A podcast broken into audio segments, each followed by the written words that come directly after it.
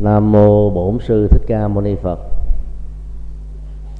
Chính bái bạch Hòa thượng Phó pháp chủ. Kính thưa toàn thể chư tôn đức tăng. Vì hôm nay um, chúng tôi xin um, chân thành cảm ơn hòa thượng uh, phó pháp chủ đã um, thương tưởng với lòng từ bi cho phép đến để à, chia sẻ với toàn thể à, chư tôn đức. Đề tài à, đầu tiên của mùa hạ năm nay 2009 sẽ là Phật giáo và dân tộc. Khi đề cập đến chủ đề này đó, thì nội dung của nó không nhấn mạnh từ góc độ lịch sử những gì à, đã trải qua trong quá khứ như là một cặp à, song hành, vì à, tất cả chúng ta đều biết điều đó. Khi sát viết Phật giáo và dân tộc như là hai vế, thì điểm xuất phát của đó là nhằm nêu ra những điểm mà tính cách đồng hành sẽ mang lại lợi ích song phương và do vậy đó mỗi bên phải ờ, hướng lấy các giá trị của bên kia và ngược lại thì ờ, sự đồng hành mới thật sự là có ý nghĩa. Trong ờ, giai đoạn cận hiện đại thì tính cách đồng hành đó, thường được diễn ra là một chiều. Là chiều nỗ lực đơn phương từ phía Phật giáo thôi. Vì một trong bốn trọng ân mà tất cả những người con Phật á, cần phải ghi nhớ và thực tập đó là ơn tổ quốc. Từ đó nó dẫn đến là học thuyết um, là vì dân tộc yêu nước và các hoạt động Phật sự đó đều gắn liền với việc tôn vinh phát triển cái chủ nghĩa um, dân tộc.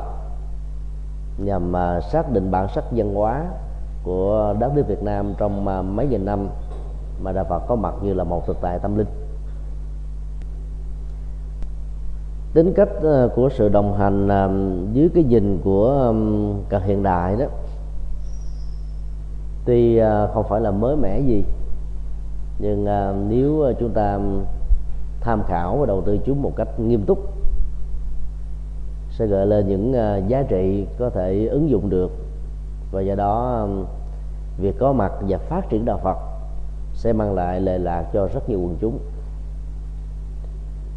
Trong à, mấy năm trở lại đây đó, và đặc biệt là sau à, sự kiện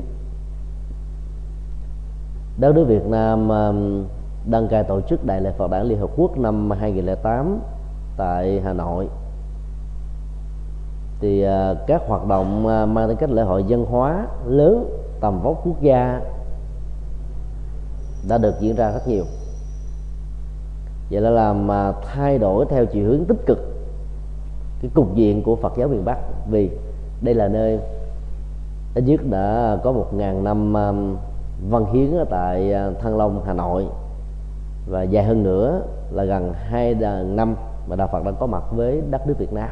Theo chiều hướng như là một vị hộ pháp bảo hộ cho sự phát triển về các phương diện uh, văn hóa giáo dục và các hoạt động xã hội khác bao gồm luôn cả nghệ thuật quản trị một quốc gia trên nền tảng lợi ích cho toàn thể nhân dân. Khi một đại lễ mang tầm vóc quốc tế được tổ chức đó, thì cái giá trị lệ lạc về phương diện Phật giáo rất nhiều nó không chỉ đơn thuần là ở văn hóa. Cái nhìn à, của à, các giới chức lãnh đạo đất nước hiện nay đó sau đại lễ Phật đản đã thay đổi rất là tích cực? Tại vì nhận thức được thay đổi nó đòi hỏi đến cả một tiến trình. Trước đây à, dưới ảnh hưởng của học thuyết à, Mark Lenin thì đạo Phật à, bị liệt vào một trong các tôn giáo hữu thần và được định nghĩa là thuốc phiện của quần chúng. Bây giờ à, được đánh giá như là một hiện tượng văn hóa tâm linh và văn hóa xã hội một nhu cầu à, tinh thần rất quan trọng không thể thiếu. Mà ngày nay đó tổ chức à, sức khỏe thế giới đó đã định nghĩa nó phải gồm có à, bốn phương diện thì mới gọi là sức khỏe đúng. Thứ nhất là sự đảm bảo về à, thể chất tráng kiện không có bệnh tật.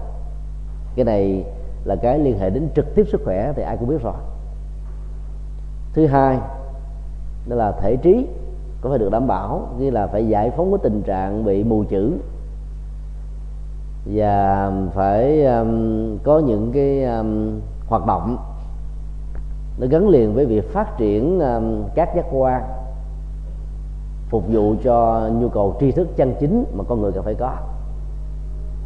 Đây là hai định nghĩa căn bản nhất về cái gọi là sức khỏe trong ờ, khoảng ờ, 10 năm trở lại đây đó, thì ờ, trong tự thân của tổ chức sức khỏe thế giới đó, đã bổ sung thêm hai nội dung. Đó là đạo đức và tâm linh. Mà vốn dĩ dẫn đến một tiến trình tranh luận khá lâu dài. Và cứ tưởng rằng là hai yếu tố này nó liên hệ đến tôn giáo. Nhưng thực ra đó, một người có thể chất, có thể trí, nhưng lại thiếu đi nhân phẩm đạo đức. Thì giá trị sức khỏe đó đôi lúc trở thành một mối đe dọa. Và kiến thức đó có thể trở thành như là một sự thách đố. Việc sử dụng sai mục tiêu um, nhân văn và đạo đức có thể dẫn đến những tai họa khó có thể lường trước được. Cho nên à, yếu tố đạo đức không nhất thiết nên liên hệ đến tôn giáo. Tôn giáo là một trong những phương tiện để dẫn đến đạo đức thôi và có rất nhiều người trong xã hội không hề có một tôn giáo nào, nhưng nhân phẩm tư cách của họ là đạo đức. Và tâm linh cũng như thế. Sẽ là một sự sai lầm nếu ta xác định rằng chỉ có tôn giáo mới có tâm linh. Trên thực tế, nhiều nơi đã được chứng minh ngược lại là có rất nhiều tôn giáo đó không có một nội dung tâm linh nào, mà chỉ có những hoạt động tín ngưỡng đến lúc lại là mê tín dị đoan như vậy, tâm linh được hiểu như là cái phần phát triển cao nhất của một con người. Về phương diện đạo đức và trí tuệ, chứ không chỉ đơn thuần là kiến thức. Vì kiến thức nó liên hệ đến kinh nghiệm giáo dục, kinh nghiệm à, các giác quan và kinh nghiệm dân gian. Tổng hòa tất cả những cái đó đó, ta có thể có một kiến thức vững. Nhưng à, tâm linh đó là một loại kiến thức ứng xử đạo đức, giúp cho con người không bao giờ rơi vào các cạm bẫy của hưởng thụ và do vậy không ờ, trở thành làm đối tượng bị các hệ luật pháp trừng phạt một cách uh, nghiêm minh.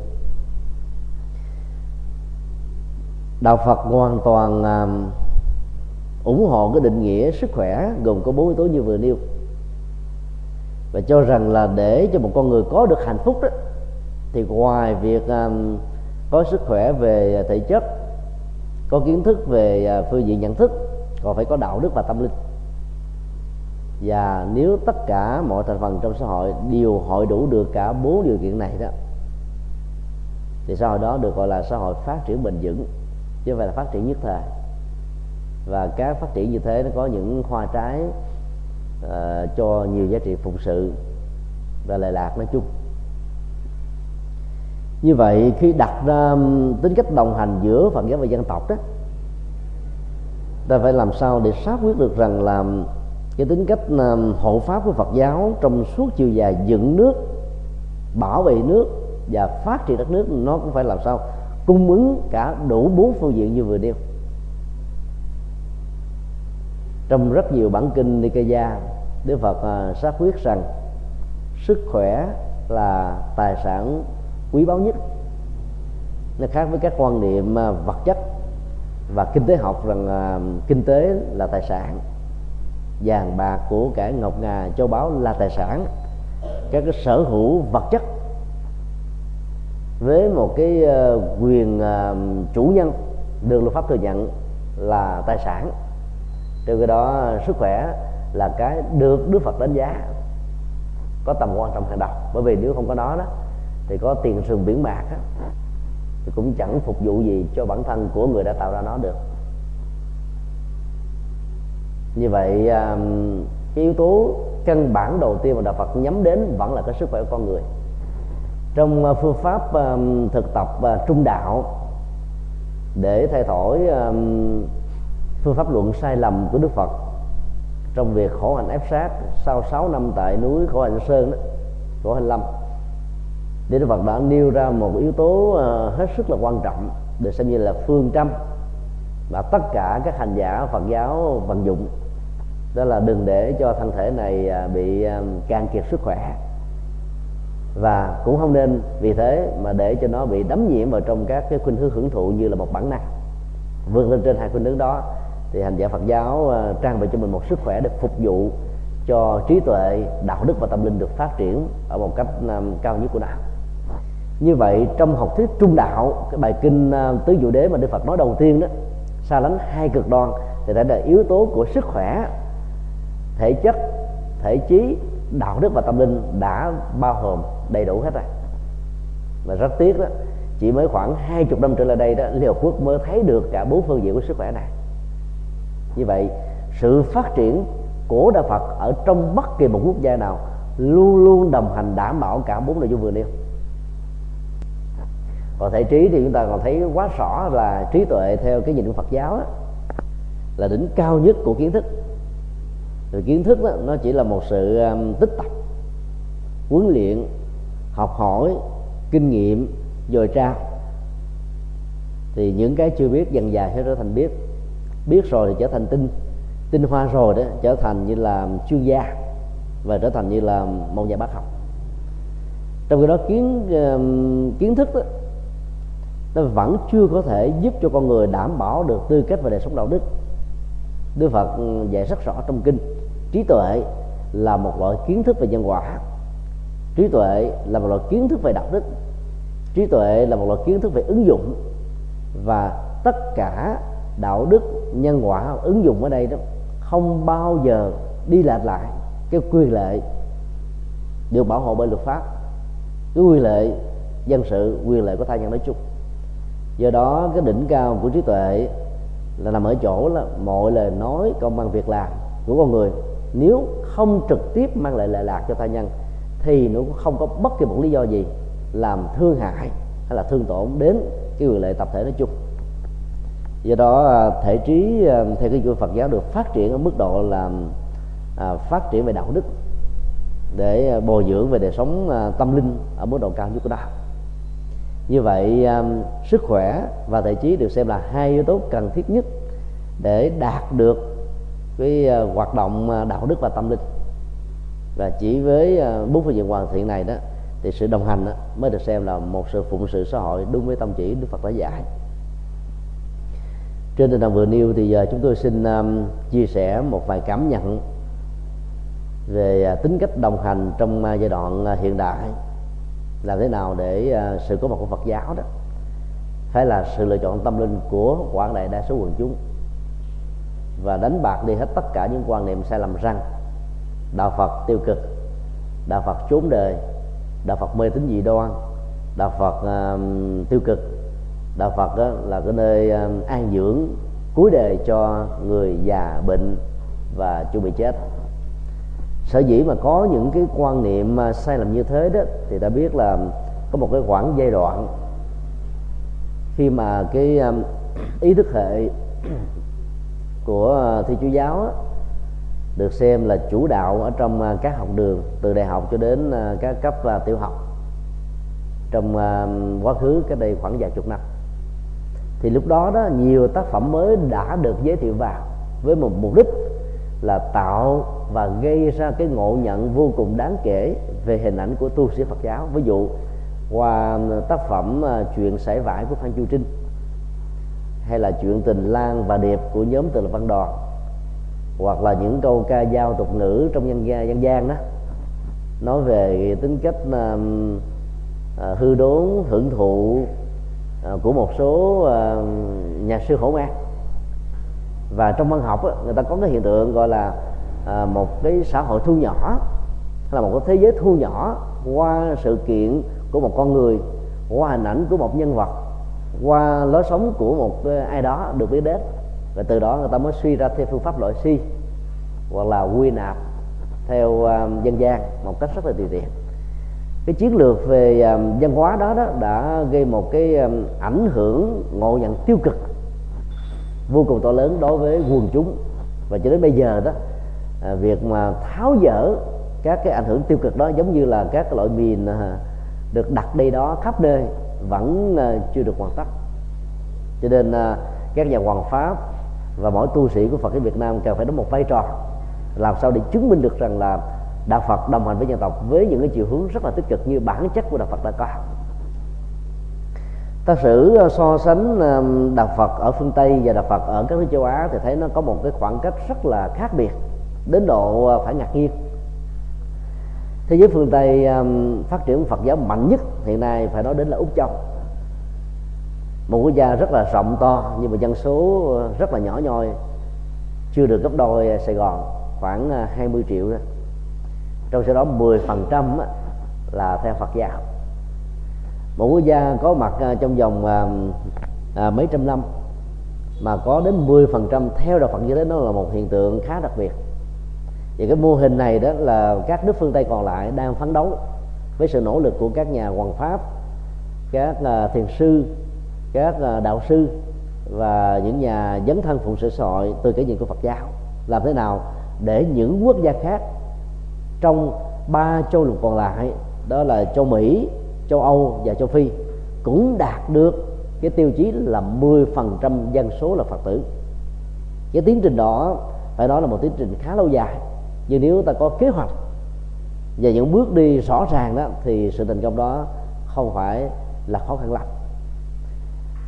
Úc Châu có được cái lợi thế nó là một cái um, hiệp chủng quốc về các sắc tộc và văn hóa như là Hoa Kỳ và cái biến cố chính trị uh, của của Trung Quốc Campuchia Việt Nam đã làm cho các cư dân tị nạn ở những quốc gia này đến những quốc gia khác trong đó có um, Úc Châu làm cho dân số Phật tử được gia tăng.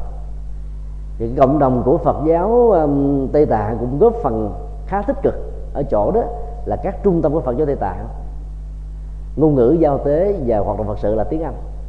Như vậy nó đáp ứng được những cái nhu cầu mà phần lớn những người theo các tôn giáo phương tây đặc biệt là thiên chúa tin lành hồi giáo đang bị khủng hoảng niềm tin hay còn gọi rõ hơn là khủng hoảng tâm linh.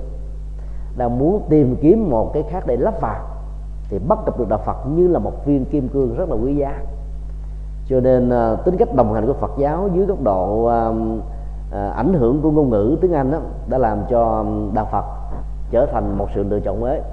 Mà Úc Châu à, rất may mắn là cái điểm tiêu biểu để mô hình này cần được nhân rộng với tư cách là có chủ trương toàn quốc tế chứ không phải là một sự tự phát hay là một cái hiện tượng tự nhiên. Nếu sự đồng hành của Phật giáo đối với các dân tộc được hiểu đó là nước trải lên cao thay vì thông thường là nước trải xuống thấp thì ta mới thấy là cái tính cách thách đố trong vấn đề truyền bá để tính cách đồng hành nó được thực hiện ở mức độ cao nhất đó, phải là nỗ lực có chính sách từ phía lãnh đạo của giáo hội nói chung. Nước chảy đến thấp. Đó là một hiện tượng tự nhiên, một hiện tượng vật lý và có là quy luật mà nếu ta để cho Phật giáo phát triển theo cách thức như vừa nêu, thì chỗ nào có những cái đà cản, có những cái chỗ hứng thì nước không còn chảy được nữa. Như vậy nước sẽ vĩnh viễn ở lại một khu vực nào đó mà trong đó bản chất của Đức cần phải được vận hành liên tục trả dài tác động theo những cách thức, thậm chí đưa quyền thay đổi dạng, thành dạng hơi, thành dạng mây, thành độ ẩm thấp, vân vân. Thì lúc đó đó là bản chất của Phật giáo với tính cách đồng hành thông qua sự tiếp biến văn hóa của địa phương sẽ là một cái thực thể tâm linh vô cùng quý giá, đáp ứng cho nhu cầu à, thiếu thốn về tâm linh ở các quần chúng mà truyền thống tâm linh gốc của họ không đủ sức để đáp ứng rất tiếc là cái mô hình của úc châu vẫn chưa được nhân rộng ở những nước còn lại. Hoa kỳ à, là nước à, nổi tiếng về hiệp trung quốc có nhiều sắc tộc và có số lượng cư dân tị nạn chính trị về tị nạn kinh tế là nhiều nhất trên toàn cầu. Từ các nước Trung Quốc, Việt Nam, uh, Campuchia và nhiều quốc gia khác. Ấy thế mà số lượng tín đồ đấy so với um, tỷ lệ của um, úc châu đó là vẫn còn khiếm khuyết hơn rất là nhiều. Do đó, ta buộc cho tiến trình đồng hành vấn dọc giống như là nước chảy lên cao. Như là ta phải thiết lập các máy bơm, các hệ thống đường dẫn để đưa nước tới những cái chỗ cần đến, tạo ra cái tiến trình phục vụ chứ không phải để cho nước đi theo cái tiến trình tự nhiên của nó. Và cái tính cách đồng hành đó đòi hỏi đến sự chủ lực của tất cả chúng ta. Mà mỗi chư tôn đức tại đây đó, có thể đóng một vai trò rất là có ý nghĩa và quan trọng thứ nhất cái tính cách đồng hành à, nó đòi hỏi phải được thiết lập trên nền tảng, nền văn hóa quốc gia. Và điều đó đó sẽ là một sai lầm nếu ta áp dụng nguyên si, một cái nền văn hóa gốc nào để áp đặt lên trên những nền văn hóa khác.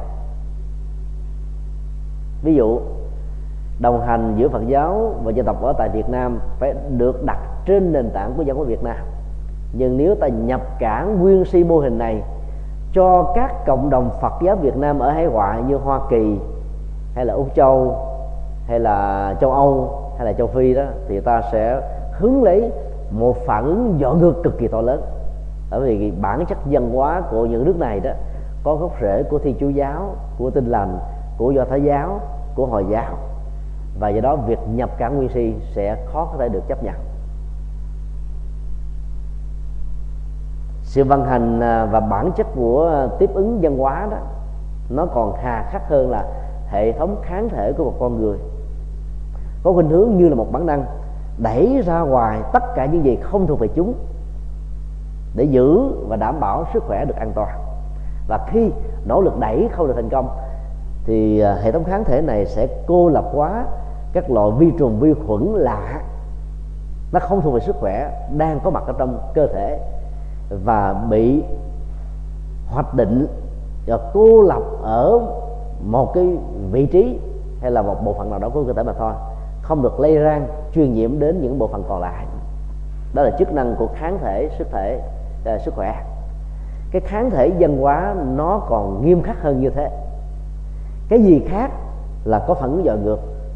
Và càng dội ngược như chừng nào đó thì cái phản ứng loại trừ nó, nó càng diễn ra một cách xung đột chừng đó đôi lúc như là mặt trời và mặt trăng bóng tối và ánh sáng ngày và ban đêm mặt trái và mặt phải.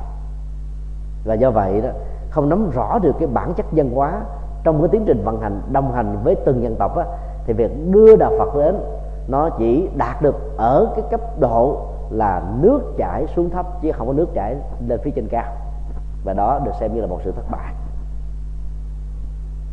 đây là nguyên uh, nguyên lý quan trọng nhất mà chúng ta cần phải tuân thủ. Trên uh, nguyên lý đó đó chúng ta có thể chia sẻ các cái à, góc độ ứng dụng. Trước tiên là vấn đề kiến trúc nghệ thuật của các tự viện Phật giáo ở các quốc gia đòi hỏi phải phản ánh được bản chất văn hóa của dân tộc. Nên mà đạo Phật có mặt như là một thực tại tâm linh mới ví dụ tại Việt Nam á, thì các ngôi chùa có mái cong và hình như là nó có khoảng bốn phong cách hoa văn của mái. Phong cách um, ảnh hưởng miền bắc đó, nó giống như văn miếu. Cái mái công đó có cái hình như là mây để gần gũi với thiên nhiên. Và đạo phật á, có được cái đặc điểm và sở trường là gần với thiên nhiên. Cho nên những cái thiết kế kiến trúc nó mang dấp dáng như vậy làm cho chúng ta không thấy ngôi chùa tách rời khỏi thiên nhiên và thiên nhiên hòa quyện với ngôi chùa, tạo ra một cái văn hóa tâm linh hết sức lãng tượng nó khác hoàn toàn với văn hóa của thiên chúa giáo. Cao, chọc trời, như là tìm đến thượng đế. Còn các mấy chùa thì nó gần gũi với mặt đất. Chiều cao không nhiều, nhưng mà chiều rộng sẽ nhiều, để gần gũi với con người, gần gũi với cuộc đời. Vì đây là tông chỉ nhập thế của đạo phật. Thì trên nền tảng đó đó, chúng ta thấy hiện nay là các ngôi nhà thờ khi được xây mới hoặc được trùng tu thì Vatican kể từ cộng đồng Vatican II tức là từ năm 1963 đã có những xác lệnh sử dụng các nền văn hóa bản địa là một phương tiện để truyền trao thần học cho quần chúng chưa có niềm tin với thiên chúa giáo. Vì um, trước cái cộng đồng Vatican II tức là từ năm 1963 trở về trước đó người ta cấm uh, sử dụng các cái kiến trúc văn hóa bản địa vì làm như thế là gọi là ngoại lai. Và kết quả là thiên giáo bị thất bại hoàn toàn ở châu á. Sau à, mấy trăm năm đầu tư từ chủ nghĩa thuộc địa về tài lực vật lực trí lực nhân sự nhiều gấp 5 cho đến 10 lần so với châu Phi. Ấy thế mà số lượng nhân số đạt được ở châu Á chưa được 5% trong khi đó ở các cái châu lục khác đó, thì số lượng nó gia tăng hết sức là đáng kể. Từ đó, các nhà thần học đã đề xuất một cái phương hướng mới là vận dụng kiến trúc của Phật giáo là một cái công cụ. Bây giờ ta thấy à, nhà thờ à, Ba Chuông ở Tân Bình và nhiều nhà thờ ở à, vườn xoài, đường cách mạng đường Lê Văn Sĩ và nhiều nhà thờ trên đất nước Việt Nam hiện nay có dấp dáng kiến trúc của một ngôi chùa và sự khác biệt căn bản để nhận dạng đó là trên đỉnh của nó có cây thập giá đó. Như vậy ờ, khi mà làm như thế này đó thì um, những người um, đi đến nhà thờ phần lớn là các tín đồ của đạo này. Mà bây giờ nó được mở rộng ra thêm là tín đồ các tôn giáo khác.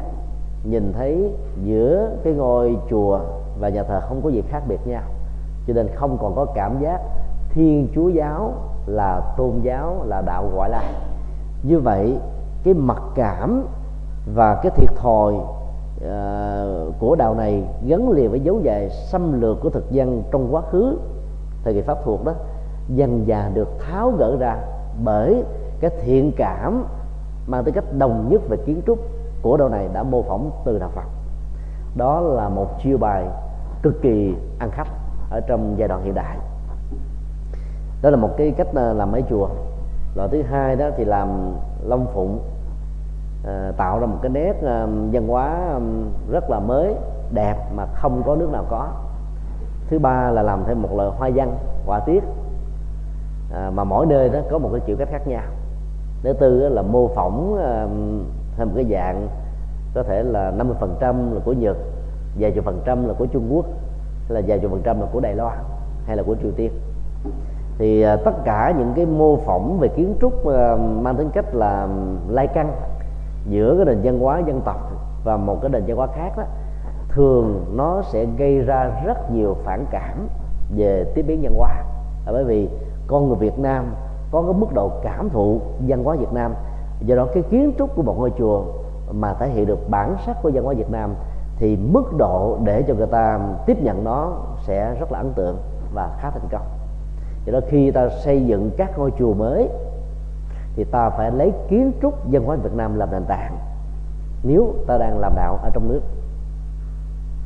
Còn ta sử dụng các cái kiến ờ, kiến trúc của Nhật Bản, của Tây Tạng, của Triều Tiên, của Đài Loan, của Trung Quốc, giàu đẹp cỡ nào quy nga cỡ nào, trang nghiêm cỡ nào, tốn kém cỡ nào đi nữa cái hiệu hiệu hiệu, hiệu ứng về à, tác dụng tâm lý đó nó không cao bằng thể hiện rõ được bản sắc của văn hóa Việt Nam. Mà có mức độ tốn kém là ít hơn nhiều. Đây là cái điều mà người ta đã thí nghiệm về à, phương diện tâm lý và thấy à, tác dụng của nó về phương diện đồng hành đó, là nó phải gắn liền với cái kiến trúc văn hóa của đất nước Việt Nam tương tự ờ, khi ta nhập cảng một cái mô hình Phật giáo. Sang một nước khác, chẳng hạn như ờ, tại Hoa Kỳ, tại pháp, canada, đức hay là úc, tại đây nó có một cái nền văn hóa hoàn toàn khác biệt. Mà nếu cái mô hình của các ngôi chùa chúng ta vẫn là mô hình của mái công và cổng tâm quan chúng tôi e rằng là cái mức độ dị ứng về văn hóa như là một sự phản kháng tất yếu từ cái góc độ của văn hóa bản địa đó sẽ là điều chắc chắn diễn ra không thể nào phủ định được hết đó do đó khi đưa đạo Phật sang những quốc gia mà có nền văn hóa gốc là ngoài đạo Phật đó, thì ta phải mạnh dạng sử dụng các kiến trúc văn hóa của những nước này làm nền tảng. Ta có một cái tham khảo khá ấn tượng của đạo Bà Hai. Một tôn giáo à, có vào thế kỷ thứ 19 thôi bây giờ nó trở thành là một tôn giáo đang phát triển rất mạnh trên toàn thế giới thì họ nghiên cứu rất là kỹ các tôn giáo của Ấn Độ đều lấy hình ảnh hoa sen làm biểu tượng tâm linh. Mà đạo Phật là sử dụng nó gần như là chín mươi mấy phần trăm, kế đến là ấn độ giáo và các tôn giáo còn lại. Trong khi đó, có được cái sở trường này mà các tôn giáo từ ấn độ giáo, kỳ na giáo, đạo phật và nhiều chi nhánh nhiều giáo phái khác, lại không sử dụng biểu tượng hoa sen làm kiến trúc xây dựng à, chùa chiền hay là đền thờ tự của mình. Đạo bà hai đã sử dụng đó và xây cái đền bà hai cực kỳ trang nghiêm tráng lệ ở tại à, khu à, đề ly cũ của thủ đô à, Ấn Độ. Và điều đó đã thu hút được cái số lượng khách từ rất nhiều tôn giáo khác nhau. Hầu như là không có phái đoàn nào đi hành hương hay là những cái tổ chức tôn giáo nào hay là các du khách nào mà có mặt tại thủ đô Delhi mà không ghé cái đền bà hai với biểu tượng là có hoa sen cực kỳ đẹp. Nếu đạo Phật có mặt ở nước Ấn Độ mà sử dụng cái hình ảnh uh, cách tăng hay là những cái người ta biến cách của hoa sen để mà làm hình thù của một ngôi chùa thì mức độ thành công và ấn tượng của nó sẽ dâng lên khá cao. Còn ta xây cái ngôi chùa Việt Nam dáng vẻ Việt Nam tại Ấn Độ thì ta chỉ phục vụ được cho người Việt Nam thôi. Người Ấn Độ vừa đến cổng là cảm thấy nó có một cái dị ứng à có một cái rào cản rất là vô hình mặc dù không nói ra không phân tích được nhưng nó cảm thấy là không có thân quen lặng để chúng ta có thể dựa vào bước vào được. Tương tự như thế hiện nay thì có khoảng um, ba chục phần trăm. Các ngôi chùa của cộng đồng Phật giáo Việt Nam ở hải ngoại đó mua lại từ nhà thờ của Thiên Chúa giáo và Tin lành. Do vì uh, hai tôn giáo này dần già đó đang bị phá sản về tâm linh người ta đã bỏ nhà thờ không đi nữa. Khi uh, à, cái nền à, khoa học kỹ thuật đó phát triển càng cao. Thì à, các tuyên bố trong kinh thánh đó, đã trở thành là xa lạ với đời sống thực tế và nó đi ngược lại tiến trình phát triển của nhân loại. Do đó rất nhiều người tiến bộ đó họ đã từ bỏ đạo gốc này. Và do vậy khi mà tín đồ không đi nhà thờ nữa thì đồng nghĩa là nhà thờ đó phải à, à, phải bán đi. Vì không không có đủ tiền để trả lại cho ngân hàng. Và Phật giáo đã tiếp nhận mua lại nhất là Phật giáo Việt Nam và một số Phật giáo nước khác. Mua lại như thế nó có một cái lợi thế lớn là khỏi phải xin phép hoạt động tôn giáo ở Hoa Kỳ và các nước phương Tây đó. Để có được một giấy phép xây chùa là cực kỳ khó. Rất nhiều người à, từ bỏ Việt Nam để đi tìm một mảnh đất hứa của tự do và kinh tế ở phương Tây đó. Tôi nghĩ rằng là thế giới tự do này sẽ dễ dàng hơn cho vấn đề xây, xây, xây chùa các chùa phát triển. Xin một giấy phép chính thức để cho có một bản hiệu chùa chính thức nó khó gấp 10 lần so với các nước cộng sản. Nước cộng sản thì có có chiêu khác để chúng ta đi. Nó khó về chính sách này thì ta có con đường khác để ta đi. Dễ. Còn những nước phương tây là không có đường để tháo ra. Nếu ta không đáp ứng được các cái điều kiện về an toàn chữa lửa an toàn về uh, an ninh an toàn về vấn đề ô nhiễm về cái không gian rồi kiến trúc rồi mẫu mã và nhiều cái ờ, yêu cầu khác nữa, thì ta sẽ khó có thể có được một ngôi chùa chính thức lắm. Còn phần lớn là chùa ờ, hoạt động chui thôi.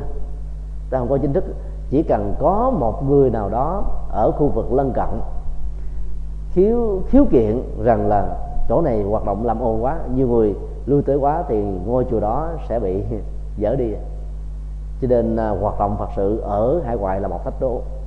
Và để tồn tại được như thế cũng là một điều rất là đáng khích lệ cho những nỗ lực mà các vị tăng ni ở hải ngoại đã đáp ứng cho nhu cầu tu học của cộng đồng phật tử việt nam. Như vậy là sang một nước nào đó thì ta phải lấy hình thù của nó làm nền tảng thì ta dễ. Do đó là các ngôi nhà thờ ta không cần phải thay đổi bóc dáng hình thù thành ngôi chùa Việt Nam. Vì làm một máy công ở nước ngoài không phải là dễ, tiền tốn rất nhiều. Do vấn đề à, yêu cầu của kỹ thuật, vấn đề nhân công và nhiều vấn đề khác. Do ta giữ nguyên cái ngôi nhà thờ. Và chỉ cần để cái hình hoa sen hình chữ vạn hay một cái hình gì đó để ta biết đây là của Phật giáo thôi.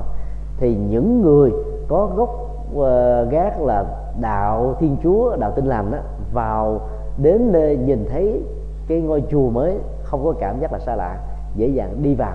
Và khi đi vào tiếp xúc với các nhà sư các sư cô là các phật tử à, có cái uh, trang bị kỹ năng hoàn pháp đó thì họ dễ dàng trở thành phật tử lành cho nên tiếp biến dân hóa dưới góc độ của kiến trúc đóng một vai trò vô cùng quan trọng. Mà buộc chúng ta phải um, ứng dụng. Ví dụ ờ, xuống cái vùng ờ, Khmer uh, ở Sóc Trăng mà ta cắt một ngôi chùa theo kiến trúc bắc tông là cảm thấy không ăn khách à. Ta phải cắt cái dáng dấp của campuchia thì người ta mới có cảm giác đây là ngôi chùa của mình đây là cái nơi mình gửi gắm tâm linh đây là cái nơi mình có thể lưu tế để sinh hoạt văn hóa giáo dục các lễ hội vân vân chỉ có một cái ví dụ nhỏ thôi chúng ta đã thấy được cái tầm quan trọng trong việc tiếp biến kiến trúc văn hóa của dân tộc là lớn ở mức độ nào. Vấn đề thứ hai, đó là các bản biển và câu đối được sử dụng trong các chùa cần phải là ngôn ngữ mẹ đẻ. Có thể à, chúng ta ở trong chùa của Việt Nam quá lâu có nhiều vị 50 năm 40 năm 30 năm 20 năm 10 năm cho nên dần dà chúng ta quen. Bởi vì cái nhìn cái nghe cái cảm nhận cái tiếp xúc đó, nó diễn ra hàng ngày hàng giờ hàng giây phút mà. Mình không có có cảm giác gì là xa lạ đó. nhưng là một du khách người nước ngoài đến với Việt Nam thăm viếng chiêm bái lễ lại các ngôi chùa của Việt Nam người ta có cảm giác rằng đang bị lạc vào ngôi chùa của Trung Quốc. Bởi vì bản biển là bằng chữ Hán, câu đối là bằng chữ Hán. Và tất cả các ngôn ngữ kinh điển được đọc tụng cũng bằng chữ Hán. Đó là một cái ngộ nhận khó có thể tránh khỏi lắm. Và người thiệt thòi lớn nhất vẫn là quần chúng phật tử vì có rất nhiều câu đối rất sâu sắc về pháp môn hành trì về minh triết về ứng thế độ sinh về giao lưu tiếp xúc và về những cái cái hay cái đẹp nhất mà các bậc tổ đức ngày xưa đã dày công uh, sáng tác ra. Vì bây giờ nó thôn bằng chữ hán thì chỉ có các nhà sư học giỏi về chữ hán mới cảm nhận được và thưởng thức được. Còn quảng đại quần chúng có cảm giác là một cái gì đó cổ kính xa lạ lắm chứ nó không có tác động trực tiếp đến cái nhận thức và sự hành trì của họ được. Do đó trên à, tinh thần này ta thử um, tham khảo mô hình uh, chùa quán sứ uh, đại diện cho một ngôi chùa miền bắc và chùa vĩnh nghiêm mô hình của chùa miền bắc ở miền nam. Thì ta thấy là mặc dầu các câu đối và thỉnh thoảng một vài cái bản biển đó vẫn còn để chữ hán ở bên trong để giữ lại một phần nào đó nét cổ kính của những ngôi chùa có gốc rễ dân hóa từ lâu. Thì câu đối và biển bản ở bên ngoài cổng đều là thuần việt. Ra tiếp xúc uh, ngôi chùa quán sứ thì ta đã thấy là câu đối ở chùa quán sứ là bằng tiếng việt. Ở bên ngoài bên trong thì vẫn giữ chữ hán. Và câu đối về luật đối rất là chuẩn. Về uh, uh, nội dung rất là hay chỉ có một điều khiếm khuyết đó, là cái cách thể hiện chữ nghĩa đó nó chưa được đạt dưới góc độ mỹ thuật. Vì cái thời điểm cách đây à, năm bảy chục năm thì chưa có thư pháp tiếng việt ra đời. Bây giờ ta có được cái lợi thế là thư pháp tiếng việt đã phổ biến lan truyền.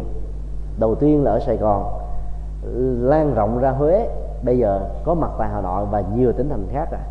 Các nhà thư pháp việt nam cũng có những cái phong cách rất là đặc biệt. Và nếu các đại tự bản chùa là cổng tâm quan các câu đối được sử dụng bằng tiếng thuần việt và viết bằng một cái phong cách chữ cứng rắn, đẹp. Thì chắc chắn rằng là quần chúng phật tử việt nam được lệ lạc rất nhiều từ nội dung hành trì này.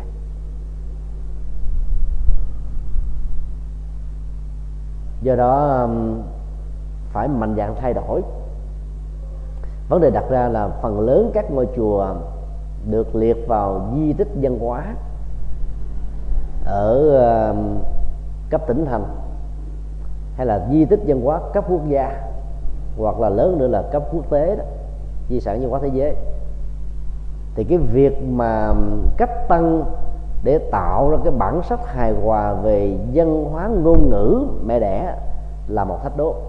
Bởi vì theo quy định của UNESCO, cơ quan quyết định về các di sản văn hóa đó là buộc tất cả chúng ta phải giữ nguyên trạng của nó. Rồi từ góc độ này đó, ta phải đặt ra cái lợi và cái hại. Phật giáo thì dạy chúng ta là hiện tại lạc trú, ta dựa vào chánh niệm tỉnh thức. Cái vấn đề diễn ra trong hiện tại, lấy hiện tại với sự đầu tư có phương pháp bằng kiến thức, trí tuệ của nhân quả như là một nguyên lý, ta có thể giải quyết hết tất cả các yếu tố đang diễn ra, hoặc là giải quyết tất cả các bế tắc ở trong quá khứ và tạo tác ra một tương lai rất là hiện thực trên nền tảng của hiện tại này. Thì theo cái chủ trương đó đó cái việc mà xác lập một cái công trình uh, kiến trúc văn hóa đôi lúc là nó không cần thiết lắm. Bởi vì nhiều người nhiều chùa không biết cứ nghe đến cái giá trị là một di sản văn hóa là ta rất là mừng. Nhưng khi lấy cái bản được thừa nhận là di sản văn hóa ở cấp tỉnh thành về ngôi chùa mình treo lên rồi thì từ đó về sau ta gần như là sử dụng cái mô hình quá khứ rồi không được sửa, không được sơn, không được thay đổi, không được ừ, tạo ra bất cứ cái gì khác với cái nguyên dạng của nó. Như vậy là số lượng tiền bạc và công sức mà ta đổ ra nó thuộc về phía mình. Mà mỗi lần muốn làm cái gì đó thì chỉ được, gọi là, trùng tu lại nguyên dạng rồi chứ không tạo được cái mới. Thì ta vĩnh viễn không có những cái công trình khác to lớn hơn. Mà nó mang tính cách là đáp ứng với cái nhu cầu của tiếp biến văn hóa trong giai đoạn càng hiện đại vì Việt Nam của chúng ta nó có một cái um, phức cảm về lịch sử. À, một giai đoạn cả 10 thế kỷ thứ nhất đến thế 10 ta bị nô lệ bởi văn hóa của Trung Quốc do cái cuộc um, à, xâm lăng thôn tính quá lớn của um, đất nước ừ, to con lớn sát mà có mạnh mộng bành trướng này. Thì do vậy cái chữ hán và các loại văn hóa của người trung hoa đó, nó mặc nhiên nó trở thành là một phần của đời sống người việt. Và do đó các ngôi chùa cổ được liệt vào cái ờ, cấp di sản văn hóa từ cấp ờ, tỉnh thành cho đến quốc gia trở lên đó, đều là bằng chữ hán. Cho nên khi um, ta tiếp biến văn hóa bằng tiếng việt gặp phải một cái bản rất lớn này thì trong tình huống đó để giữ lại cái quy chuẩn của UNESCO đưa ra thì ta phải phải giữ nhưng ta phải tạo ra những cái mới. Và đây là mô hình của chùa quán sứ. Chùa quán sứ là một chùa di tích văn hóa nhưng các câu đối mới bản biển ngoài cổng cái đó đâu ai cấm mình làm ra cái mới đâu và do vậy những ngôi chùa mới bắt đầu được xây hoặc là phần lớn các ngôi chùa không được liệt vào trong danh sách của di sản văn hóa thì ta cũng không nại gì câu nệ gì mà giữ chữ hán mà trước đây vốn đã từng có một giai đoạn cả mấy thế kỷ ta quan niệm nó như là thánh ngữ. Vì quan niệm đó là thánh ngữ cho nên đó, ta xem nó như là cái cổ kính quý báu sâu sắc. Dĩ nhiên không ai phủ định là sử dụng chữ hán trong câu đó trong biển ngữ Ờ, nó rất là xúc tích, cô động mà nội dung chứa nhiều ý nghĩa khác nhau. Nó như là một cái cách chê chữ rất là sâu sắc. Nhưng bên cạnh đó đó, mặc dầu khi lột tả dịch thuật ra tiếng việt hoặc là sử dụng tiếng việt thuần tí đó, thì nó có vẻ nó không có được cái lợi thế bằng.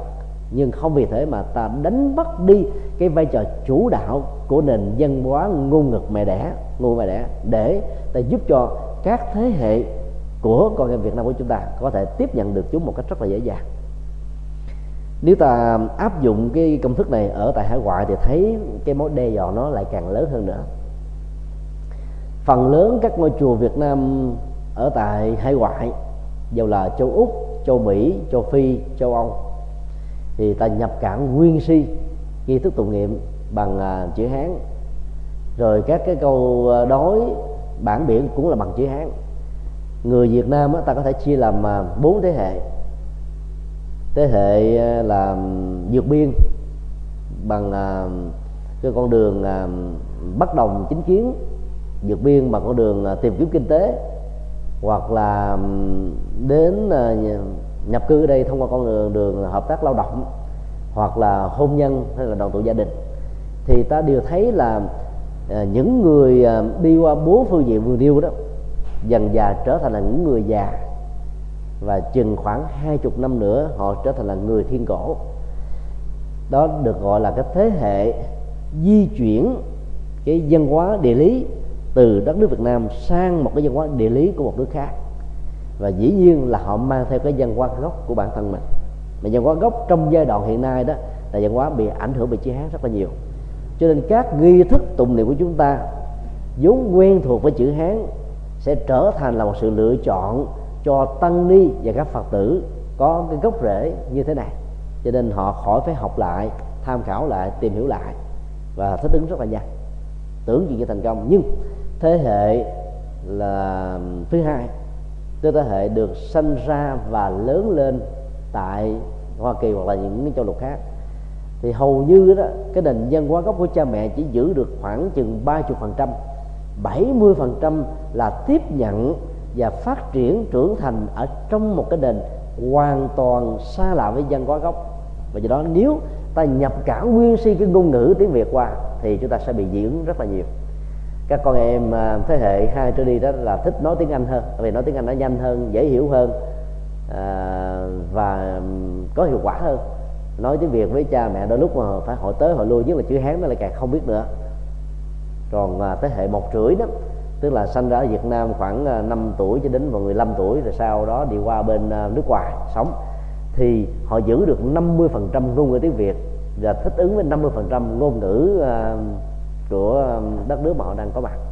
Còn cái thế hệ thứ ba trở đi đó thì hầu như tiếng Việt chỉ còn giữ lại khoảng chừng 5% là nhiều lắm rồi ngoài trừ một số người yêu quý tiếng Việt hoặc là được các thế hệ đi trước tức là cha mẹ mình huấn luyện bắt buộc phải nói tiếng Việt từ nhỏ thì khác. Còn phần lớn đó, hầu như là không còn cái gốc rễ văn hóa gốc này nữa. Và nếu ta so sánh với người Trung Hoa thì họ ít bị khủng hoảng văn hóa ngôn ngữ bài đẻ như là các cư dân của các quốc gia khác đến. Vì họ đã có truyền thống đó lâu đề rồi. Đi tới đâu họ cũng giữ nguyên cái ngôn ngữ của họ hết thì họ có niềm tự hào dân tộc. Cái niềm tự hào đó nó gắn liền với cái dân số đông. Một tỷ hai người. À, nếu mà không, à, ai muốn làm ăn kinh tế, giao dịch, buôn bán với họ thì phải học tiếng hoa ta. Và đó là họ có lợi thế, còn việt nam chúng ta không có được lợi thế như thế này. Thì việc bắt chước giữ nguyên như thế, đôi lúc lại là một thách đố rất lớn. Cho nên việc truyền bá Phật giáo sang hải ngoại ở các châu lục khác thì ta phải thích nghi, một mặt giữ lại cái văn hóa gốc, nhưng mặt khác phải sử dụng cái ngôn ngữ mẹ đẻ ở nơi này. Ngôn ngữ đó là cái gì? Nếu ở Hoa Kỳ, ở Úc, ở Anh, ở Canada là tiếng Anh, thì ở những nước còn lại phải là ngôn ngữ mẹ đẻ của những người đó đây là cái con đường mà đạo Phật Tây Tạng đã đi rất thành công. Sở trường Phật giáo Tây Tạng nhờ tị nạn từ năm 1909 tại Ấn Độ, cho nên thuyết pháp giảng kinh là Phật sự viết sách bằng tiếng Anh. Và như vậy, khi bị khủng hoảng, tôn giáo gốc, phần lớn những người tín đồ của phương Tây đi tìm đến một phương, tôn giáo phương phương Đông, bắt gặp được Tây Tạng cho nên đã đến và trở thành tín đồ của Tây Tạng rất là nhiều. Một trong những cái um, nỗ lực ờ, rất là đáng khích lệ và hãnh diện tự hào của người Việt Nam đó là thiền sư Nhất Hạnh. Thiếu hấp giảng kinh bằng tiếng Anh và tiếng Pháp và um, số lượng giới trí thức trẻ có học vị từ cử nhân cho đến tiến sĩ có vai trò vị thế trong xã hội trở thành đệ tử của thiền sư hạnh bây giờ trên dưới không nó phải là bốn năm trăm người và các cái buổi thuyết giảng của thiền sư hạnh đều có hệ thống thông phiên dịch khoảng 10 thứ tiếng khác nhau. Như vậy là những người phương tây đến để nghe đó được thông phiên dịch trực tiếp. Và do đó họ mới cảm nhận được cái độ sâu của Phật giáo như là một hệ binh triết mà họ đang tìm kiếm mà chưa gặp trong rất nhiều thế kỷ vừa qua. Và do đó họ đến với đạo Phật một cách rất là nhanh chóng. Do đó nếu tiếng việt được xem là ngôn ngữ truyền bá cực kỳ quan trọng ở tại việt nam thì sang nước ngoài nó sẽ trở thành là một trở ngại lực rất lớn trong vấn đề hội nhập với văn hóa bản địa. Do đó ta cần phải có những cái khóa lễ cho người việt và ta cũng cần phải có khóa lễ cho những người nói ngôn ngữ của họ. Ví dụ tại hoa kỳ, anh, canada, úc, ta phải có một nghi thức tụng niệm và sinh hoạt bằng tiếng anh. Chia làm hai hai khóa khóa tiếng Việt và khóa tiếng Anh. Khóa tiếng Anh đó đáp ứng cho giới trẻ Việt Nam thế hệ một rưỡi và thế hệ thứ hai trở đi. Bởi vì họ nghe tiếng Anh dễ hơn là nghe tiếng Việt.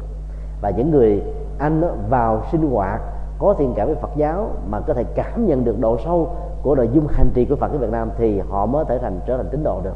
Còn bằng không, giàu có thiện cảm, đi theo vợ, đi theo chồng, đi theo bạn, sau một thời gian là họ sẽ rời khỏi các ngôi chùa Việt Nam. Và đây là cái sự kiện đã từng diễn ra trong cái thời gian mấy chục năm mà đạo Phật à, có mặt ở những quốc gia như thế này. Điều thứ ba là các nghi thức tụng niệm. Nó cũng liên hệ đến ngôn ngữ mẹ đẻ. Nghi thức tụng niệm của Phật ở Việt Nam à, có thể nói là một cái à, phó bản nhập cản gần nguyên si nghi thức tụng niệm hành trì của Trung Quốc.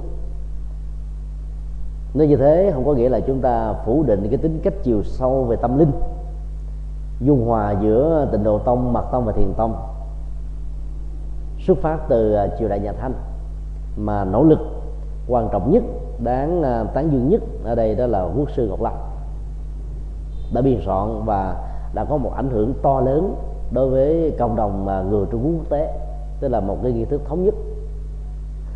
Phật giáo nhật bản, việt nam, triều tiên ảnh hưởng trực tiếp từ nền văn hóa của trung quốc và có một cái ảnh hưởng về ngôn ngữ cũng giống như việt nam. Đó là phát âm khác nhưng chữ gốc vẫn là chữ hán.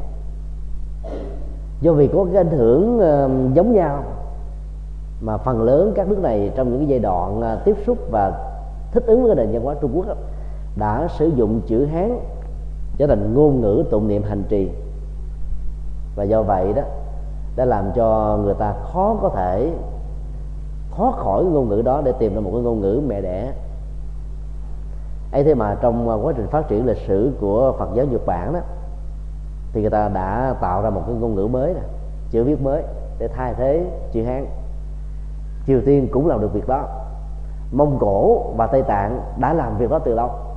Chỉ còn đất nước Việt Nam là nước duy nhất còn sử dụng chữ Hán, quy si, mặc dù ta đã có tiếng quốc ngữ là tiếng Việt à, lấy um, MFS là tiếng Latin. Ta vẫn chưa có mạnh dạn để thay đổi nó. Đến bất cứ một quốc gia nào ta cũng đều thấy có những ờ, cái cách thức độc lập về văn hóa. Với Trung Quốc còn Việt Nam chúng ta về phương pháp hành trì là một bản sao thôi Phật giáo Tây Tạng Phật giáo Mông Cổ Phật giáo Nhật Bản và giáo Triều Tiên. Nghi thức tụng niệm gần như là khác tối thiểu là 60% trở lên so với của Trung Quốc tại sao như thế? Bởi vì dân tộc tính và cái minh triết ở trong mỗi dân tộc này là khác nhau. Cho nên việc biên soạn ra một nghi thức tụng niệm đó, nó phản ánh cái tính cách thích ứng rất là nhiều. Chúng ta không thể áp dụng nguyên si cái nghi thức tụng niệm của Trung Quốc tại Việt Nam thì mức độ thành công sẽ không cao. Bây giờ nếu ta làm bàn một chút xíu về phương diện nội dung á, và đối tượng à, cho các nghi thức này thì ta thấy à, cái nhu cầu thay đổi là cần phải được xem như là báo động đỏ. Thứ nhất, các nghi thức mà tịnh độ tông do ngài ngọc lâm à, soạn ra được sử dụng trong quảng đại các ngôi chùa bắc tông, đáp ứng cho bốn đối tượng chính thôi. Thứ nhất là người già và bệnh. Và bệnh gồm có kinh dược sư, kinh phổ môn. Hai bản kinh được xem như là gói đầu giường rồi à, đối tượng thứ hai đó là chết gồm có kinh di đà kinh địa tạng và một số nghi thức cầu siêu. Thứ ba đó là đối tượng à, tội lỗi cần à, phải được làm mới thay thế cuộc đời của mình bằng những cái um, nỗ lực à, hồi đầu là bờ. Thì gồm có à, hồng danh à, sám hối rồi à, lương hoàng sám từ bi thị sám rồi à, ngũ bách danh, rồi à, dạng phật. Thì hầu như nó đối đối tượng của đó là già, bệnh, chết, tội. Nếu ta phân tích vào bản chất của một số nghi thức nữa, ví dụ như công phu chiều, thì nó thuộc về ngạ quỷ, chứ không phải là dành cho con người. Nó là một tình thương dành cho một thế giới của cõi âm. Và do đó ta thấy một cái khoảng trống rất lớn trong các nghi thức này đó là không có bản kinh nào nhắm đến là giới trẻ các thành phần tri thức và mọi lĩnh vực còn lại của xã hội nói chung. Cái khoảng trống đó đã làm cho nho giáo cộng giáo nói chung đó, có một cái cơ hội rất lớn để lắp vào cái khoảng trống này. Và do đó cái con đường nhập thế của nho giáo là con đường phụng sự xã hội, thông qua con đường của chính trị. Cho nên Phật giáo sau những cái thời kỳ thịnh rất là mạnh trong lịch sử, sau đó nó trở thành suy đến độ là mất chỗ đứng và lắp vào những cái khoảng trống mất chỗ đứng đó là nho giáo tại Trung Quốc, rồi Triều Tiên, Nhật Bản và Việt Nam. Do vậy um, ta vẫn phải tăng cường những cái nội dung khác. Theo uh, ngài Buddha một nhà minh triết của um, Tích Lan, có công rất lớn trong vấn đề um, à, phiên dịch và biên tập à, Đại Tạng Kinh à, Bali thì Đức Phật đã thuyết giảng trong 45 năm à, hoàng hóa của ngài là khoảng 300.000 bài kinh dài ngắn và vừa. Số lượng của các bài kinh mà chúng ta đang à, sử dụng ở trong à, à, kinh tạng Bali đó thì nó chưa bằng như thế. Còn số lượng của các bài kinh ở trong đại thừa thì à, có nơi đó có truyền thống thì nó sắp xỉ bằng. Và có những cái truyền thống lý giải là vì nó bị mất cái nguyên bản cho nên nó không còn đủ như là à, các giả thuyết ngày xưa nữa. Ờ, số lượng 300 ngàn bài kinh như vậy thì ta được phép suy luận rằng là nội dung của nó rất là phong phú. Và nếu ai đã từng đọc qua hết kinh tạng Bali kinh tạng đại thừa thì ta sẽ thấy rằng là hầu như không có đối tượng nào trong xã hội từ già đến trẻ với trí thức cho đến bình dân với quản trị ờ, quốc gia à, tức là chính trị với kinh tế thương gia và với văn hóa nghệ thuật. Không có giới nào thành phần nào mà không có được đề cập đến thông qua một bài kinh trong khi đó hiện nay thì các nghi thức của chúng ta chỉ giới hạn trong già bệnh, chết, tội thôi. Do vậy là giới trẻ và giới thức có cảm thấy là họ mất đi cái chỗ đứng ở trong sinh hoạt tâm linh của các nhà chùa. Do đó đến tụng niệm, như là những người lớn tuổi, dần dà họ cảm thấy là mất mất đi cái sự cảm hứng tới một lần, vài lần rồi họ đành phải rút lui thôi hiện nay đó thì các bản dịch tiếng việt về kinh điển chữ hán, kinh tạng bali đã được um, hoàn tất gần như là 70% kinh tạng Bali đó đã được hoàn tất là 98% rồi. Còn kinh tạng A Hàm á, đã được hoàn tất hết.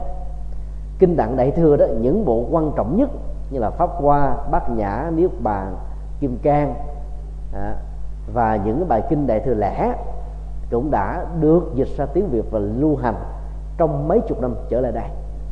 Ta chỉ cần tuyển chọn một vài chương hoặc là một vài phân đoạn trong các chương của các kinh điển đại thừa vốn quá dày các số trang. Tuyển tập lại cho mọi thành phần và đặc biệt là dành riêng một nghi thức tụng niệm cho người tại gia. Thì lúc đó cái hiệu ứng tâm linh trên đời sống văn hóa kiến thức uh, kiến thức nghệ thuật giáo dục và mọi lĩnh vực của xã hội đảm bảo rằng nó lớn vô cùng. Không thể nào bi kịp được và không có tôn giáo nào có thể sánh ví ngang bằng được một phần một phần trăm so sánh với um, Trung Quốc thì cái bản kinh đầu tiên được dịch tại nước này là kinh 42 chương. Đó là phải không phải là một bản kinh theo nguyên nguyên gốc nguyên ngữ mà là một cái tuyển tập gồm có 49 danh ngôn với hình thức là đặt thành một cái chương. Tại sao um, các tổ ca diếp ba đà và trúc phát lan đã phải làm như thế? Bởi vì các tổ mặc dù là người ấn độ nghiên cứu khá kỹ về văn hóa của trung quốc lúc bây giờ văn hóa đó là văn hóa từ chương. Mỗi một cái tác phẩm văn học hay là triết học, tôn giáo học được đúc kết bằng những cái đoạn ngữ văn ngắn thôi. Khoảng từ một trang trở lại là nhiều. Và nội dung của nó hết sức là xúc tích. Cho nên cái mô hình này đã được sử dụng lại hết sức là trung thành. Thứ hai, cái cách ờ, của người trung hoa lúc nào cũng là tử viết mà tùy theo bối cảnh, ngữ cảnh, văn học được sử dụng tử đó là khổng tử, là trang tử, là tuân tử, là cái gì tử? Thì tự động mặc nhiên được hiểu rồi. Cho nên đổi lại thì à, 42 chương có cái cấu trúc là Phật ngôn Phật ngôn Phật ngôn chứ làm gì có cái chuyện mà trong kinh Phật có chữ Phật ngôn không có. Qua đến Trung Quốc thì các tổ phải phương tiện để cái từ này để cho nó gần gũi với cái nền văn hóa của Trung Hoa thôi. Và do vậy nó có một sự tiếp ứng văn hóa cực kỳ nhanh chóng, lan tỏa nhưng rất tiếc có một nỗi đó. Nội dung của tứ thập nhị chương gần như 40% dành cho người tu.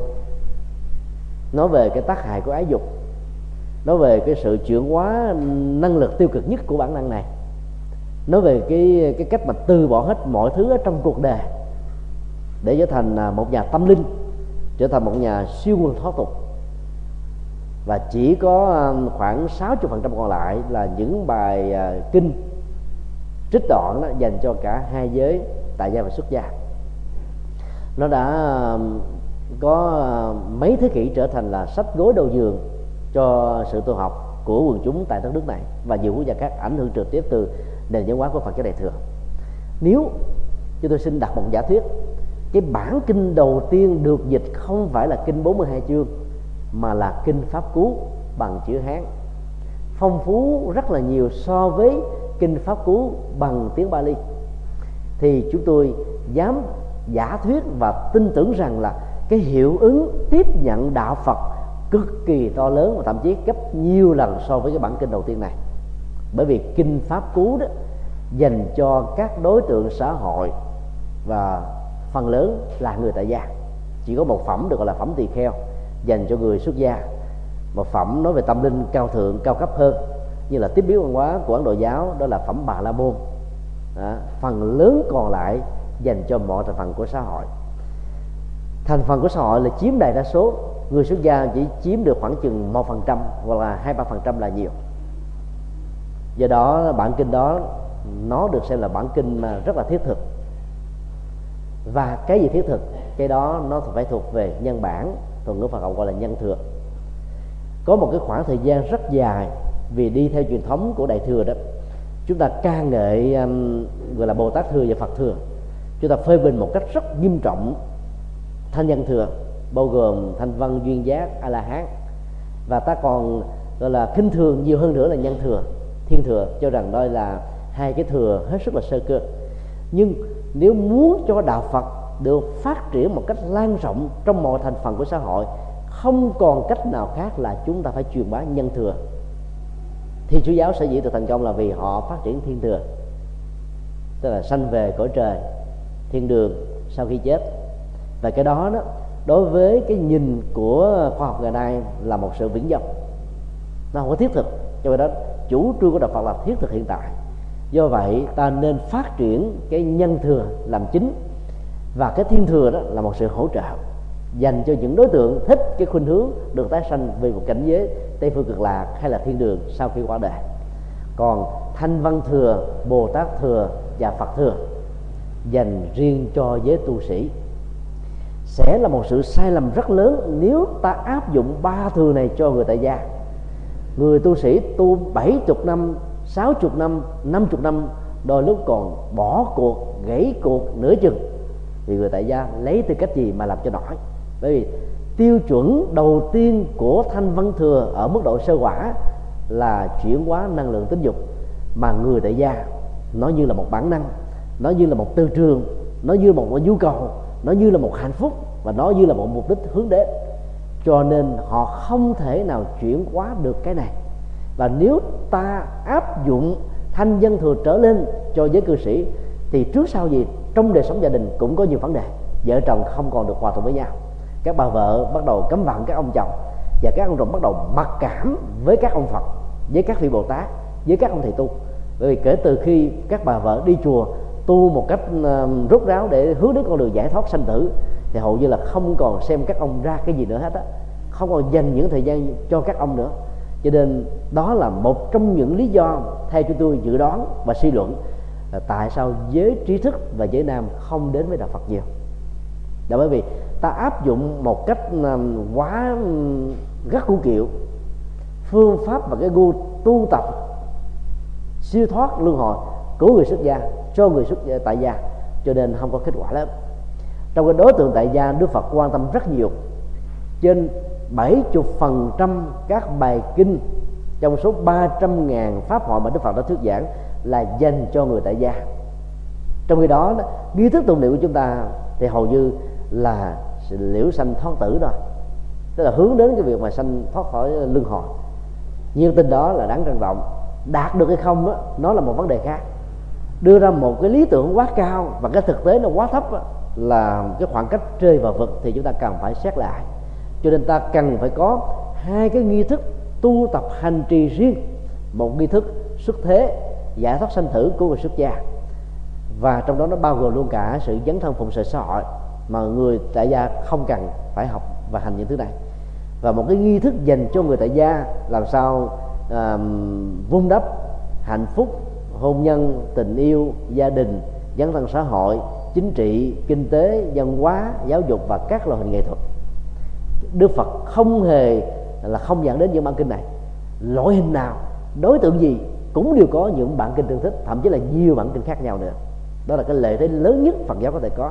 Ấy thế mà nghi thức của trung quốc bà ta nhập cản nguyên si trong sự tụng niệm của tịnh độ tông và thiền tông và mật tông tại việt nam là một bản sao thôi. Đó là lý do mà tại sao giới trí thức không đến với chúng ta được. Để đọc vào nội dung của kinh đó, toàn là thấy già, bệnh, chết, tội và lỗi. Không có giới trẻ. Thì phải mạnh dạng. Mạnh dạng bằng cách nào? Ta cần phải có một cái um, ban chuyên trách để làm một cách khách quan tuyển chọn những bản kinh à, có nội dung à, cần thiết cho nền văn hóa Việt Nam cho con người Việt Nam cho giới cư sĩ Việt Nam thì ta mới lắp vào những khoảng trống. Và do vậy đó giới cư sĩ vẫn cảm thấy là có cái gì đó sâu sắc ở giới xuất gia mà họ chưa học được vì cái nghi thức hành trì là khác biệt.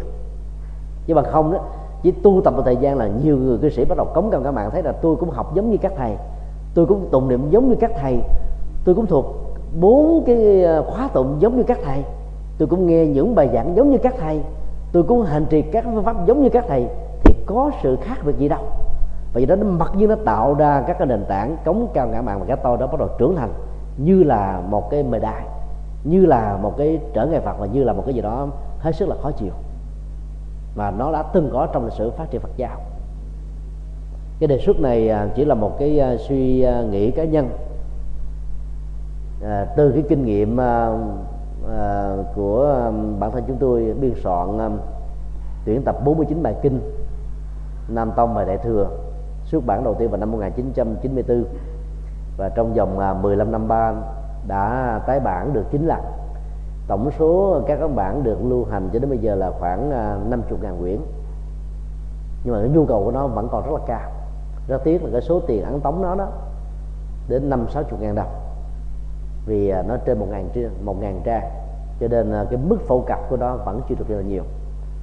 À, đánh giá chung như là một sự phản hồi của um, phần lớn các thành phần uh, trong xã hội đó tiếp nhận bản kinh này và đọc tụng tại tư gia rất là cao.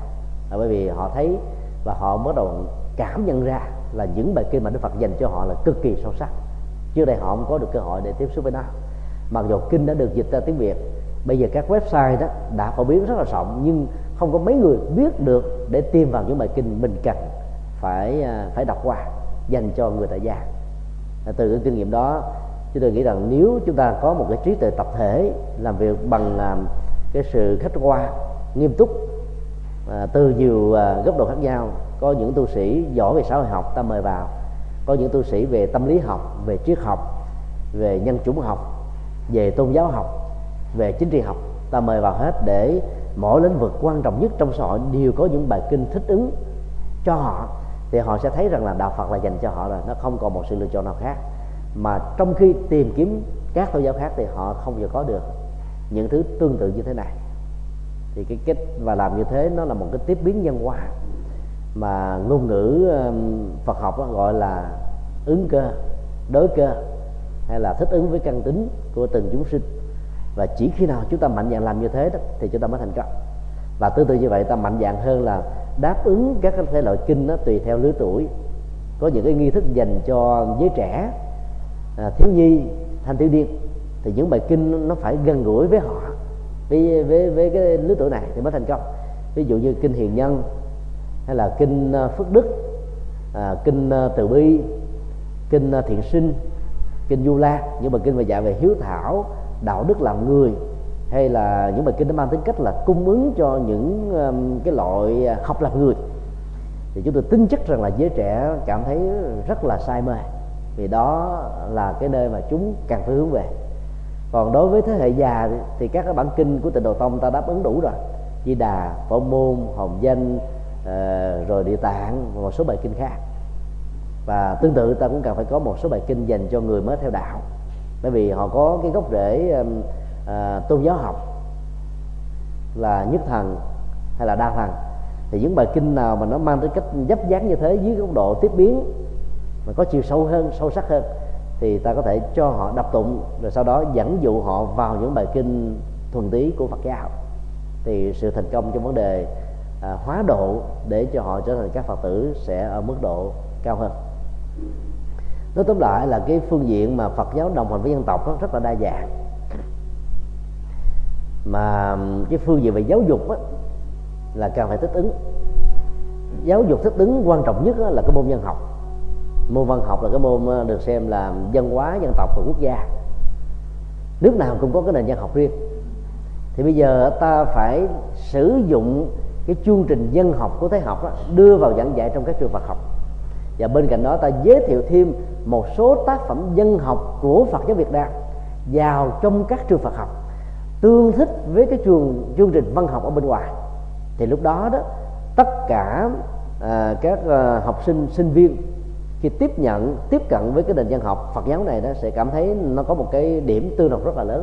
Và ngược lại tu sĩ Phật giáo mà đi học với các trường bên ngoài cũng không cảm thấy quá lúng túng khi tiếp xúc với một cái mảng rất là mới mà cái này đó ngày xưa Đức Phật đi rất là thành công. Ví dụ như um, trong kinh pháp cú ngài đã dành riêng một cái phẩm gọi là phẩm bà la môn. Bà la môn Đức Phật uh, sử dụng khái niệm sử dụng uh, các thói quen văn hóa nhưng mà nạp vào trong nội dung của nó toàn bộ những cái mới. Và làm cho người ta không cảm ý có cảm nhận là bị diễn mà thấy rằng là uh, nó được bổ sung làm mới cho nên người ta đến với đạo Phật rất là dễ dàng. Thì cũng tương tự như thế ta cũng cần phải có những cái tác phẩm nó ăn khớp gần gũi với nền dân học của Việt Nam. Thì lúc đó cái sự tiếp biến và tiếp ứng văn hóa từ phía con người Việt Nam đối với đạo Phật và từ phía đạo Phật với con người Việt Nam mới đạt được ở mức độ cao nhất của nó. Rồi ra nó còn có nhiều góc độ khác. Mà hôm nay thời gian thì không cho phép. À, rất mong à, chư tôn đức mỗi người từ à, sở trường à, của mình hoặc là những nghề nghiệp mà trước khi mình đến với đạo Phật đó có thể sử dụng chúng như là một công cụ để phục vụ cho Phật giáo, để phục vụ cho hoàng pháp, để phục vụ cho tiến trình dấn thân. Thì à, chúng tôi tin chắc rằng là đạo Phật sẽ được lan tỏa rất là rộng rãi ở mọi nơi mọi nơi chốn. Ta có thử trở về với lịch sử à, cách đây khoảng à, 80 năm. Thì lúc đó làm gì có nhà Phật giáo? Cái phong trào của nhạc thi chúa giáo ờ, trong thời kỳ pháp thuộc đó, đã làm cho rất nhiều giới trí thức của Phật giáo các vị cao tăng về các ờ, cư sĩ Phật tử đã phải đắn đo. Và trong truyền thống của Phật giáo Đại thừa đó trước khi thuyết giảng các bài kinh thì chư thiên đã trỗi các bản thiên nhạc để cúng dường. Và do đó việc sử dụng nhạc với nội dung Phật học đó đã được sử dụng từ lâu từ ngàn xưa rồi. Và đó là cái điểm gọi là phương pháp luận cũng như là văn bản học cực kỳ quan trọng để cho các nhà sáng tác và Phật giáo mạnh dạng giới thiệu một cái loại hình mới này. Dĩ nhiên lúc đầu nó bị phản kháng rất là mạnh. Người ta nói rằng là ai đi về nhạc gần như là không có tu dễ dàng ra đời bởi vì ờ, nó lãng mạn mộng mị uh, nhiều quá đi. Thực ra nó không phải thế. Vấn đề nội dung của nó là cái gì? Chỉ trong vòng 80 năm cho nên ờ, uh, nhạc của Phật giáo uh, có mặt và tồn tại thôi bây giờ ta đã có trên ba chục ngàn các ca khúc tăng nhạc cổ nhạc khác nhau, vượt trội rất nhiều lần so với nhạc thi chủ giáo, có truyền thống ờ, là trên một nghìn năm. Đó là một điểm rất là đáng mừng. Chứ nêu ra một cái điểm mà tiếp biến nhân hóa để tạo ra cái tính cách đồng hành giữa Phật giáo và dân tộc Việt Nam, để mỗi người mà có sở trường trong cái nghề của mình trước khi đến với đạo Phật, hoặc là đang khi là một tăng sĩ ta đi vào một cái lĩnh vực nào đó như là một sở thích như là một sự lựa chọn thì hãy biến chúng là một công cụ để truyền bá Phật học. Chứ còn nếu ta làm ngược lại lấy Phật giáo là một công cụ để cho các ngành nghề được phát triển thì ta sẽ mất đi cái gốc và không đóng góp được trong vấn đề hoàn pháp đại sinh. Thì đó là một sự uổng rất là lớn. Trên tinh thần đó rất kính mong mỗi tăng ni Phật tử cần uh, triển khai sở trường của mình để cho đạo Phật có mặt khắp mọi nơi mọi chốn và tính cách đồng hành với dân tộc này theo chúng tôi, mới là sự quan trọng ngoài cái đồng hành về lịch sử, đồng hành về vấn đề dựng nước, bảo vệ nước và phát triển đất nước. Xin ờ, kết thúc tại đây.